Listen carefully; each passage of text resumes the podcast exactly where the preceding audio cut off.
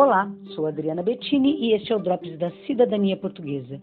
E o assunto de hoje é o que é CPLP Comunidade dos Países de Língua Portuguesa. E é uma organização internacional que busca o aprofundamento da amizade mútua e da cooperação entre os seus membros. Fazem parte nove países que compartilham o português como língua materna.